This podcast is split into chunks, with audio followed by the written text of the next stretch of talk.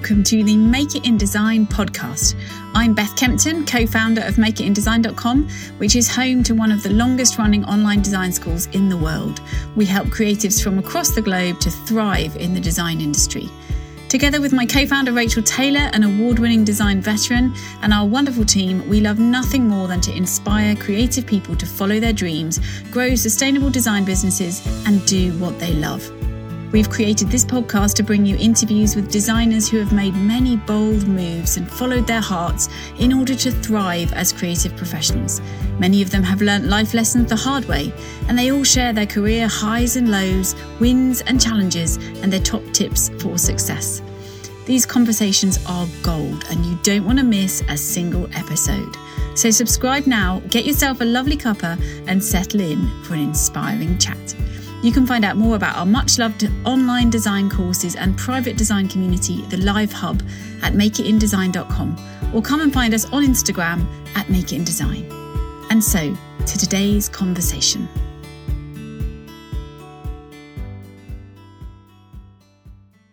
Hi there, everybody, and I'm Charlotte Clayton from Make It in Design. I'm really looking forward to today's conversation with the super creative Kate Butler head of home and gift for Oliver Bonas. For those of you who are not familiar with Oliver Bonas, they are a British high street and online lifestyle store. The Oliver Bonas vision is to create inspiring home and gift collections, allowing self expression and to encourage creativity. They believe that their designs go beyond the products to represent a lifestyle and offering Oliver Bonas as an experience. Their team of designers have an exploratory spirit and channel it into their fashion and homeware collections. They are inspired by the alchemy of great design and fresh thinking and belief that design has the power to positively affect how we feel. Today, Oliver Bonas has grown to nearly 80 stores across the UK and Ireland and is run by an amazing team who share a passion for bringing new ideas to life. They have fun and follow their they have fun and follow their company values, work hard, play hard, and be kind. Kate has always known that she wanted to do something creative as a career, but her route into design industry was not a standard one as she wasn't a trained designer. However, creativity is intrinsic to Kate. She has a natural affinity to make all things creative part of both her professional and personal life. She has 15 years' experience working with aspirational high street lifestyle brands, starting with Conran in 2006 and then moving to Anthropologie and then Habitat. She certainly has a CV of design dreams. As head of home and gift at Oliver Bonas, Kate's role is pivotal to the vision of Oliver Bonas. Her passions in life are travelling when restrictions are lifted more and creating crowd pleasing recipes. Oliver Bonas is a huge creative inspiration for many of our listeners, and so I'm really thrilled today to find out more about Kate and the Oliver Bonas creative process. A huge welcome, Kate, and thank you for joining me as our guest today. Hi there. Thank you very much. Hello. Thank you for having me. Oh, it's a pleasure. It's lovely to have you. So, Kate, I'm going to kick things off now at the start. You have worked with many creative and aspirational brands within your career. So, can you just tell us a little bit more about how it all started for you? And can you tell us a little bit more about your creative backstory? Yes, sure. Um, I I was always a creative person, a creative child redesigning my bedroom, painting murals on my fitted wardrobes, much to my mum's despair. um, but I grew up in Africa and I wasn't exposed to sort of the traditional design industry that I now am part of and know today. So I always knew I wanted to do something that was creative and that used my love for art and all of that. And it wasn't until I moved um, to the UK that I sort of became aware of what that world looked like. Um, so the closest I had was playing with my mum's wardrobe and repurposing all her lovely outfits for mm-hmm. myself and using lots of crazy color combinations. Uh, so I thought, I know what, I'll go and do a uh, fashion and textile foundation. So I went to Camberwell, um, which it was an amazing experience, but coming from a small suburban African town, to the crazy bright lights, creative energy of London and that part of London, Camberwell and the Brixton area, whilst it was a assault on the senses and in some ways so thrilling and exciting, it was also quite overwhelming. And I sort of felt a bit swallowed up and maybe even more unclear about what I wanted. So I did that degree, like that course. I finished it, did really well, um, and qualified to go and do the full degree afterwards. But I just thought, I don't think I can do this. I think it's not quite right. So I then went to do art history at York University, which was an amazing experience. The collegiate campus, the smaller town feel, and the more intimate environment suited me much better.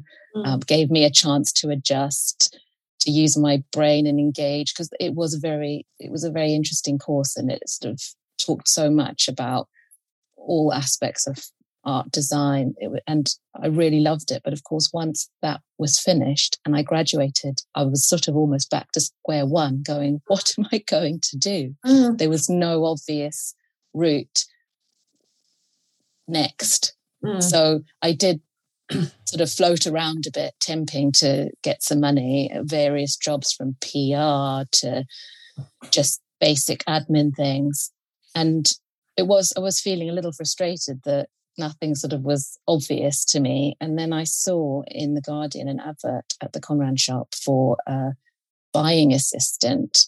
And it talked about it being quite a creative role. And I didn't really understand what that meant and what the day to day of that role would entail. But I knew what the Conran shop was. I knew about Habitat. I discovered it in my days at Camberwell.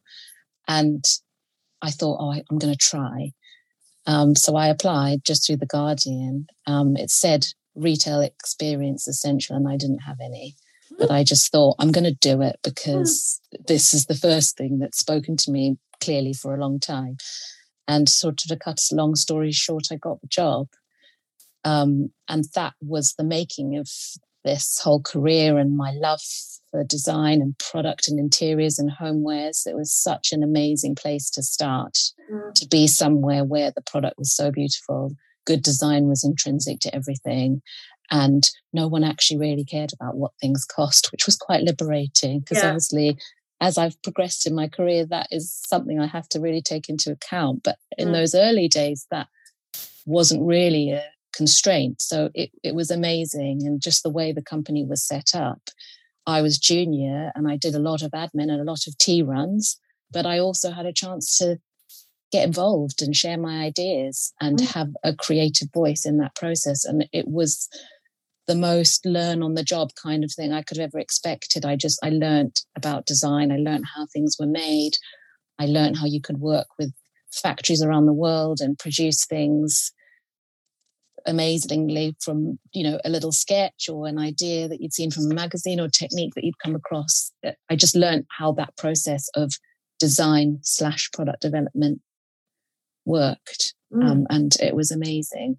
Mm. um, and then that set me onto the path of working in that world.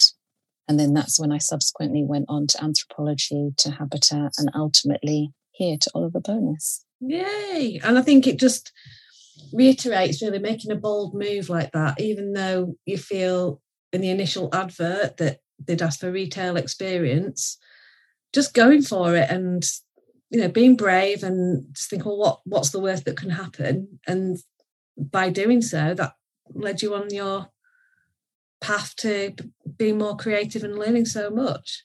Yes, I'm so glad I did it because I have to say I I wavered and I wasn't confident and I sort of walked in there thinking, oh no, they're going to, they're just, it's, it's going to go so badly. They're going to see that I don't really know what I'm talking about. Mm. Um, but it was obviously, it was the, that move was the most important one. Mm. So I'm mm. so happy that I did it and that I had the courage to do it. So with that in mind, you talk in your bio about not having the, as we know, a traditional route into design and that you're not a trained designer. But what do you think the key attributes needed to break into that industry then? What was it that you think shone through and what advice would you have for people who are wanting to do the same and I think that I had yeah, I had a creative flair that was quite powerful and that was part of my identity and I think that's the first thing you need to be a creative and be full of ideas and not too scared to share them and to make mistakes and to have someone go, oh gosh, that's not a good idea. Um, and I was always confident in the fact that I understood how color worked together. I understood what aesthetically looked nice. Mm. And I always felt that. So I that that's the most important thing is having an understanding of what it is to be creative and how color works together and how and, and, and how to to know when something is aesthetically pleasing or not and if it isn't what's why um, so that is of understanding but it's also i think if you have the passion and drive for something and if you make the effort to find out about it you can pretty much I mean, it sounds a bit corny but you can pretty much achieve mm. most things um, and putting yourself out there and not being afraid to ask questions to talk to people to make those contacts those contacts i made in my early career when i was very very young quite naive and inexperienced ultimately helped me get further You know, i've gone you know i've got other jobs through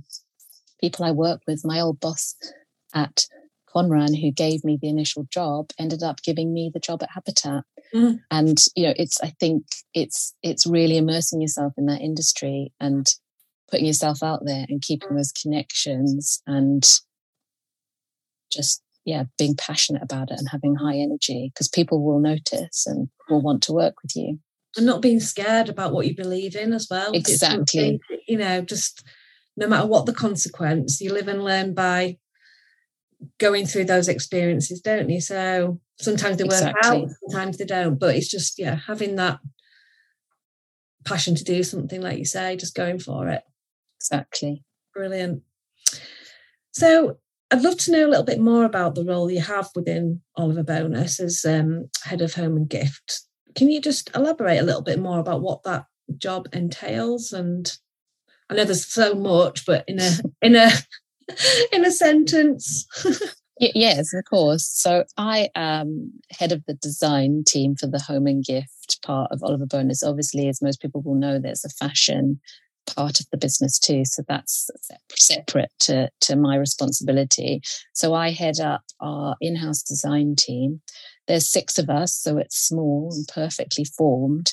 A huge amount of products are designed in-house either from scratch from a drawing or seeing a supplier's shape and technique and making changes and tweaks to make it more appropriate to our aesthetic and customer.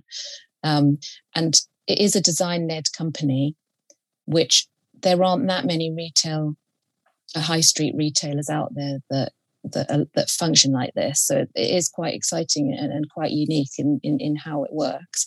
And I have the exciting job of being part of the team where it all begins. So each season, we research and think about what we want our ranges to look like, what we feel the important colors are going to be, what we feel the key trends are going to be. And we're not slaves to trends. We try not to be too led by that, but equally, we do want to be leading. We want to be at the forefront. We want to be thinking about what the customers might be wanting to see, what will be desirable at the time and you're having to work quite far in advance you know about a year and a half roughly advance from the concept stage to when those designs ultimately end up for sale on the website or in the shops so there's a huge amount of research going with your gut a lot of the time and just pulling together what we feel is going to be sort of the story, the theme that sort of overarchingly sort of hangs everything together. I mean, when, you know, we're quite creative and things happen, you know, we'll need something, we'll need to design something that not, isn't necessarily part of that. And we're not slaves to it, but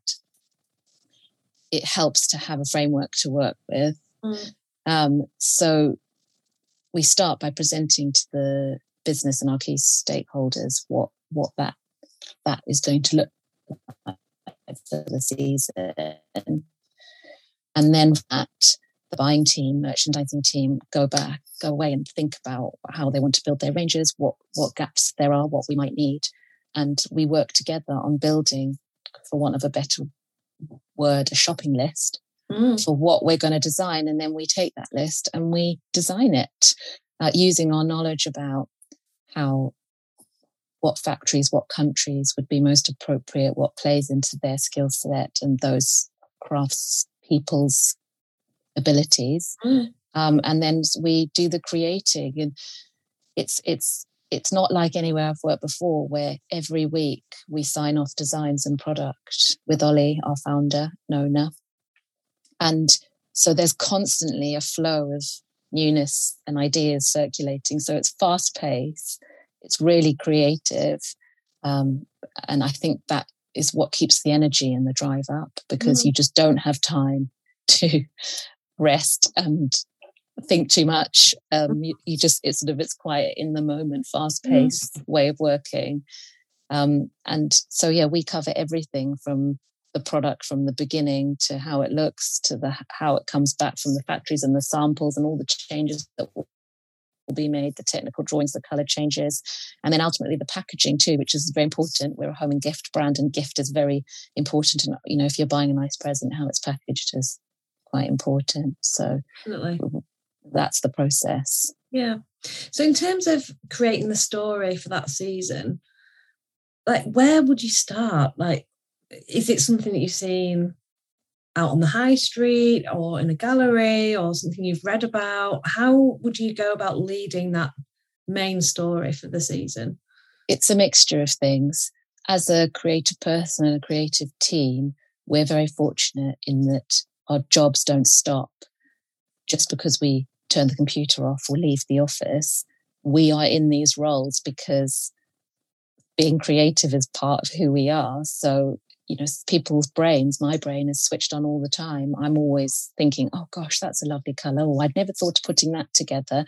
That's an amazing painting. So we're constantly absorbing what we see around us. I live in london. It's an amazing place to you know you don't have to go far to feel that you've seen something interesting so it's a it's a constant awareness of what's going on around me but then also as you say i love exhibitions i read a huge amount I love getting the weekend papers and taking some time over that weekend in the mornings to, to take the luxury to look at them, see what people are doing, read about new designers, artists, anything that's going on in the world. And then the key one, which we have not had much of in the last um, few months, years of, with the whole pandemic, is the travel. Mm, so yeah pivotal to the process, I guess. It is because we have to go anyway to see the product in the factories being made, to do all of that. And that's always where I find my next idea. Mm. Someone will be doing something, and I'll just think, that's so beautiful. That glaze is amazing. I've never seen that. Or I didn't know you could weave rug in that way. There's always something to see to give you an idea. And mm. I've really missed not having that. I've been trawling through old photos of trips going years back, going, yeah. oh gosh, I need an idea. And I'm so happy that things have opened up and I can go to exhibitions now and there's just more going on. So we're never short of inspiration. It just can be harder when you don't have the aspect of the travel and you don't yeah. have more things to see and do. Mm. It's sort of it's always in there. And sometimes you just have a feeling, you just have a feeling that you come across something, you just think, yes, I could make a lovely story out of that. It would make sense and mm. I could build on it. So it can just be the smallest thing, um, mm. the smallest kernel of an idea. Yeah. And it's just about how you build on it and how you pull things together and, and, and mm. all those visual references to illustrate what you mean because it's mm. all in my head articulating and getting out on a page that everyone buys in is, is, is quite hard. Yeah. So thinking about those constraints that you've gone through you've had to look at alternative ways to pull an amazing range together. Are there some learnings that you're going to take from that process into the future now that you will have more doors open to you for inspiration? But is anything you're going to have as a takeaway that you could use now that you won't forget about or would you yes. say revert to the the usual way of working? I think that the thing that we can learn is that I think the world that we live in now is all quite immediate. It's immediate hits of information and mm. actually taking the time to appreciate being outside, mm. go for a walk. Like it doesn't, the creativity doesn't have to come from complete visual stimuli all the time. Yeah. It can come from within and from just time to allow your brain to mm. process and to think and to be the creative thing that it is. Mm. And I really do hope that we don't forget about that and about how the slower pace of life and not rushing around, seeing everything, doing everything, socializing all the time, going out all the time. I actually think that there is a huge benefit in mm. in being a bit peaceful and a bit still and mm. slowing down a bit. So I hope. I mean, I, I I fear that my nature maybe in a few years' time I'll look back and go, oh no, don't remember the last time I stopped, went for a walk, took a deep breath. But I, I, think I think it's amazing what we've been able to achieve. And in, in some ways, some of the work that we've produced arguably is even better than pre-pandemic because mm-hmm. under pressure in times of crisis, I think sometimes people can bring out their best work and their best selves. So I hope that we can take some of those with us, even though I'm very excited to get on a plane and go to India. Yes, we're not going to deny it, are we? We all we all want to leave the country at some point. So yes. you talk you talk about pushing boundaries and experimenting. So, which I, I feel is very important to the Oliver Bonas brand creatively. So, how important is it within your role? And tell us more about how you would go about being more innovative? We have to keep ahead. We want to be leaders, not followers. And I think a brand like Oliver Bonas, obviously, it is different and there's so many new things to look at all the time. And I think that's why we have the customer base that's so loyal and excited by us. Like we want to make our customers feel joyful and excited. And we cannot rest on our laurels and just keep doing versions of the same. Mm. It's so important to try new things. With that, you you might get it wrong, and I think that's okay as long as you don't get it wrong all the time. But being able to try something, get it wrong, it means when you do take that risk and try it and get it right, that's amazing. And it is an mm. indescribable feeling how satisfying that feels when mm. you took a risk, you took a bit of a deep breath, thought, oh gosh, I love it. I feel it's really great. But is is the more mainstream market and customer ready for this and mm. will it translate so i think taking risk is a huge part of that mm. but also our responsibility to trying to have access as, as best we can to the most sustainable materials to try and be as conscious as we can about being as kind to the planet as we can as well. So all of that innovation and keeping ahead comes from how the product looks like and how it's designed, but also what it's made from mm. and how we can make it last longer and be, you know, we're working towards ranges that are quite classic. And whilst they are interesting and different and quite forward thinking, in two years' time, they're not going to feel dated or out of place in someone's home. you know, mm. it's trying to trying to make people buy things that they want to keep and they want mm. to cherish. Yeah. So it's trying to mix all those things together and be innovative and forward thinking and leading at the same time. It's not yeah. not easy, but I think it's really important. Would you say that working quite spontaneously can be innovative? Yes. They're not planning as such, but exactly seeing what can happen. You're right. And actually, even though we have to, just by nature of retail, we have to be a year and a bit ahead. The amazing thing about the business model of Oliver Bonas is that you don't have to go through huge amounts of red tape and big conversations to get things done. We can be nimble, we can think on our feet. If we have a really good idea, it doesn't take much to push that through and to get sign off and to get on with it. Mm. Um, other places I've worked, that's had to be a massive conversation and a whole series of meetings. And then by yeah. the time you get there, you've just wasted so much time. Yeah. So it is a like that fast pace, spontaneous way of working really, really does help drive that innovative side for mm. sure. Brilliant. I'm going to get a bit reflective now. okay. that's okay. Just looking back through your career and some words of wisdom that we can share with our community and um, advice. So, what steps would you take if you were to make the transition into homeware all over again? Or would you not change anything at all? Would you? So, I, I genuinely believe that the path got me there. And even if it wasn't right at the time, it, I grew and I learned. And it all sort of led to where I am now, which is in a job that I love feeling creative every day and I feel so fortunate. But I suppose if I was to sort of rub it out and say, right, I want the mm. same end, I want the same end goal, but what would I, the, the main thing would maybe just getting there quicker. Right. Um, okay. And, and not, and not spending so much time with all that soul searching, wondering what I should do. Yeah. If I had, if I'd maybe just had more confidence to just go for it earlier and not not wasted so much time worrying about what I was going to do. That's really easier said than done because I even now think back to how that felt.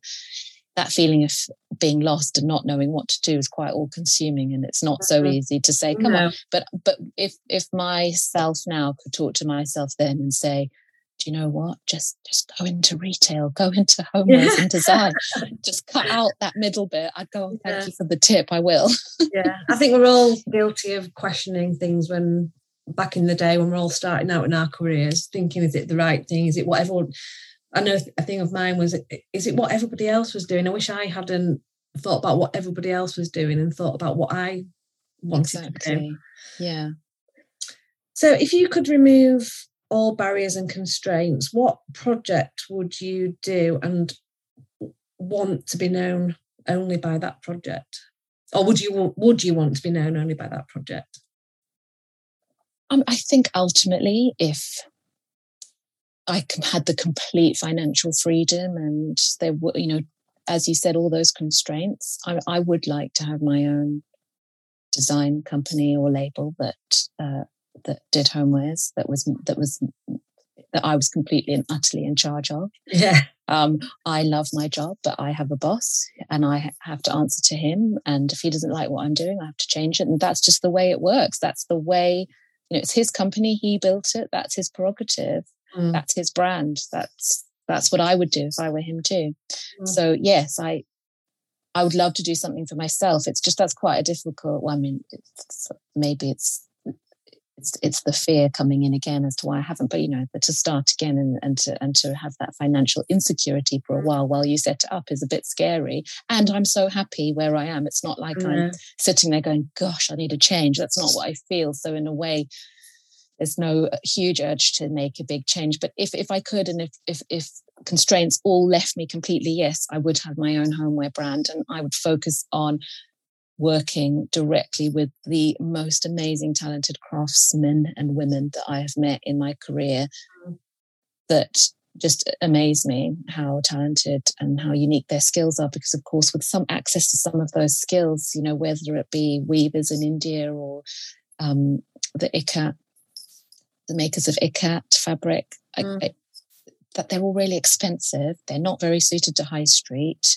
They're never going to sell in huge volume because of the cost, and it's difficult to make them like that. So, yes, it would be a small, more boutique, very mm. expensive, a bespoke, bespoke brand. Yeah. yeah. Um, so watch this space maybe one day in the very, day. very future once my children are grown up and give, give me a call. My costs, yeah, yeah. costs are low. Yeah, so yes, I will. You never know. You never know what's around the corner.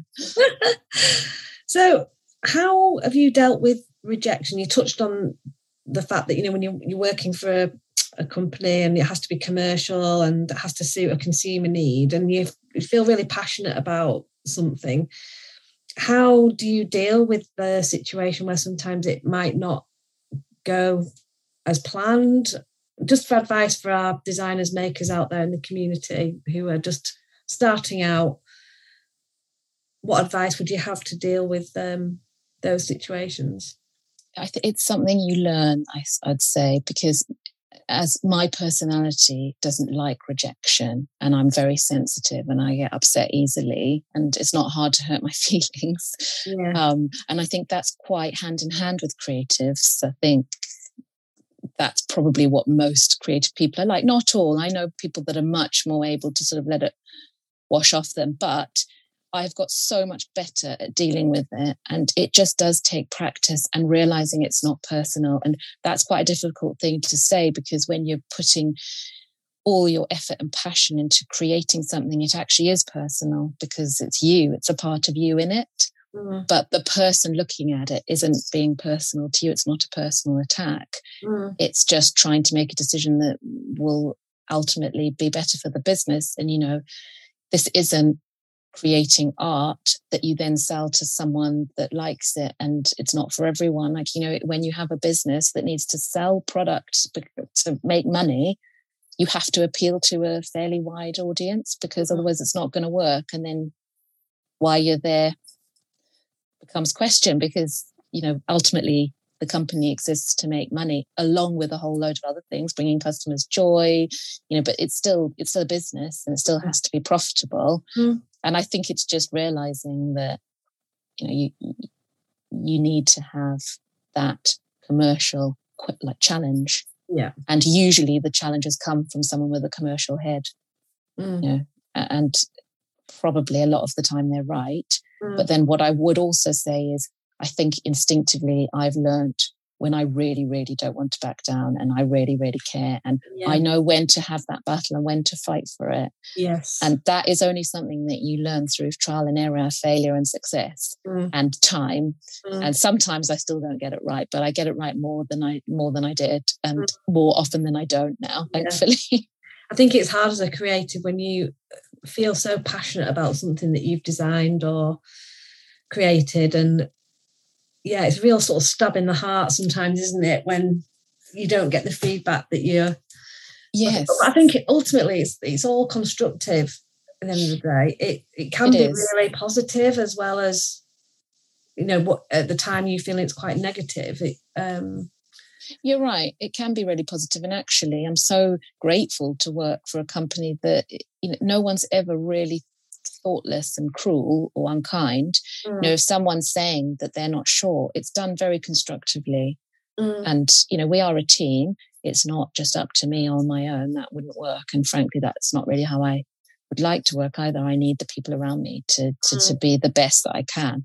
Mm. So I think you're right. That's a very good point. It can, it doesn't, rejection doesn't necessarily have to be a negative. Mm. So the design might being reject, be being rejected, but it's unlikely it's completely outright. It's mm. usually, oh, not quite sure about that color or like it's, it's, yeah, it's unlikely that it's a complete no with mm. nothing salvageable because mm. so i think it's about taking the positives and mm. learning from it and, mm. and also knowing knowing when to stand your ground because sometimes. That is very important and sometimes those commercial heads are wrong mm. so yeah easier said than done though yes i, I know but it's good you need to have a bit of self-assurance as well don't you you need to believe in what you're doing and yeah i think it's right it's a, it's a good balance really between knowing when it's a good thing and knowing when you need to put a bit of um, your own energy into it. Exactly. So, on the flip side of rejection, how would you celebrate your wins when you have success? How do you?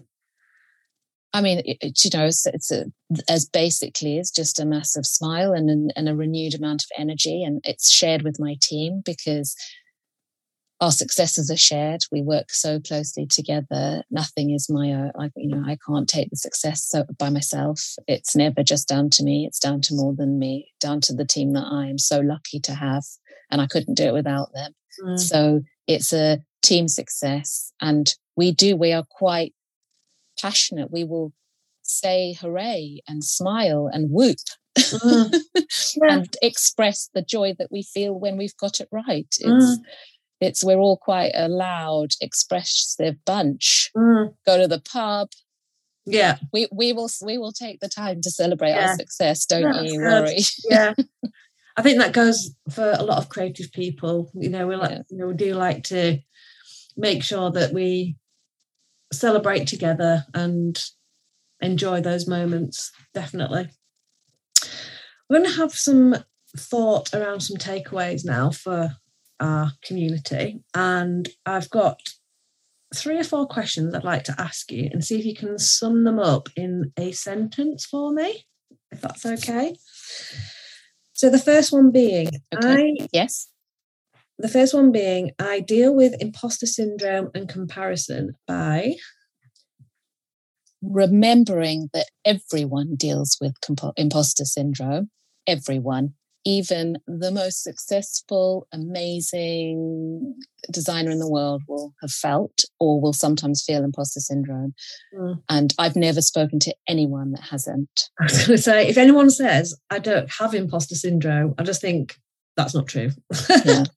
Um, and it's difficult. And sometimes, you know, when I'm feeling like it's not going my way and I'm just not producing things that I'm proud of and that I like, it, it, it creeps in. Mm. And it's so easy to look over and compare yourself. But I think I've learned to just take the fact that I've done really well and yeah. I deserve to be here. Yeah. So it's a bit of a mindfulness exercise because mm. it's definitely there. It's a demon, isn't it, in mm. most of us? Yeah.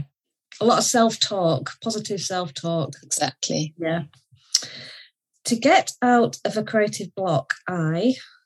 I have to change my horizons, as in my immediate surroundings. Mm. I just have to leave my computer, leave my house, go for a walk, go for a run, go to do some yoga, talk to someone, read a book. I just have to interrupt that block.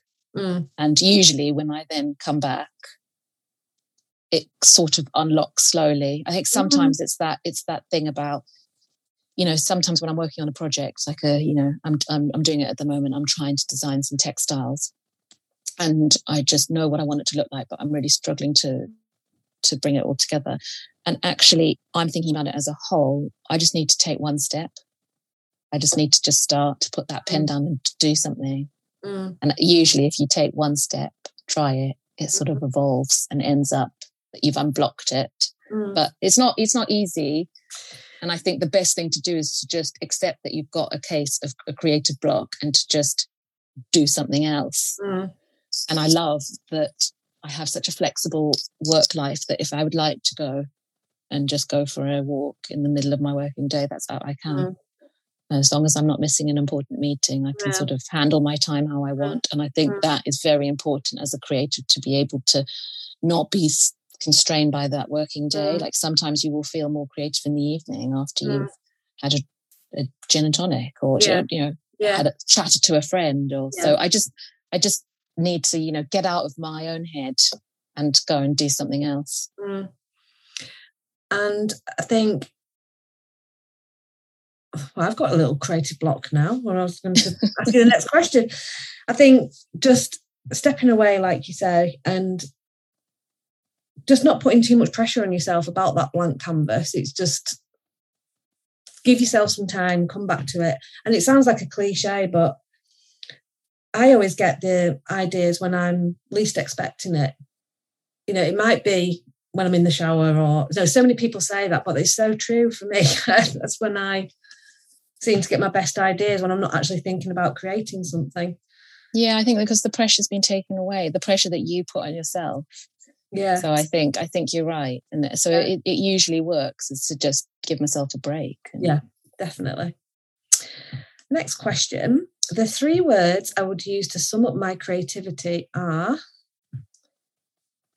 passionate, ambitious, and thoughtful. Excellent. Oh, very profound. And success for me is? I mean, it's quite basic. It's enjoying what I do and feeling feeling fulfilled by that and being surrounded by a team that is energized, inspired, and also successful. Mm. And so that I can see that happiness and I can see that collaboration in front of me. I know that I know that I'm you know, because my role, I, I am a creative role, but I also am a manager. And so much of what I do is about how my team are and what they're doing. Mm. And so for them to be happy and satisfied and to be producing amazing work makes me feel very good. Yeah. And that success for you is seeing other people succeed, I guess. Yes finally, I've just got one last question for you for our community out there. What's the most important advice you have for our listeners today? The one piece of wisdom you would like to share? Try and be true to yourself and not succumb to that pressure of worrying about what you think you're supposed to say or do. And it's taken me a long time to, to adopt that myself. I spent so long trying to sound like I was really cool and mm. that I was on the pulse of the cool design scene. You know, if you if you feel differently or have a different point of view, that's probably quite refreshing. No one wants a sea of the same sort of people. No one wants everyone just saying the exact same thing. Like, how are you going to be original if you just follow a crowd of people? So I think it's it's it's it's hard, but having the courage to stand out from the crowd and be different. Brilliant.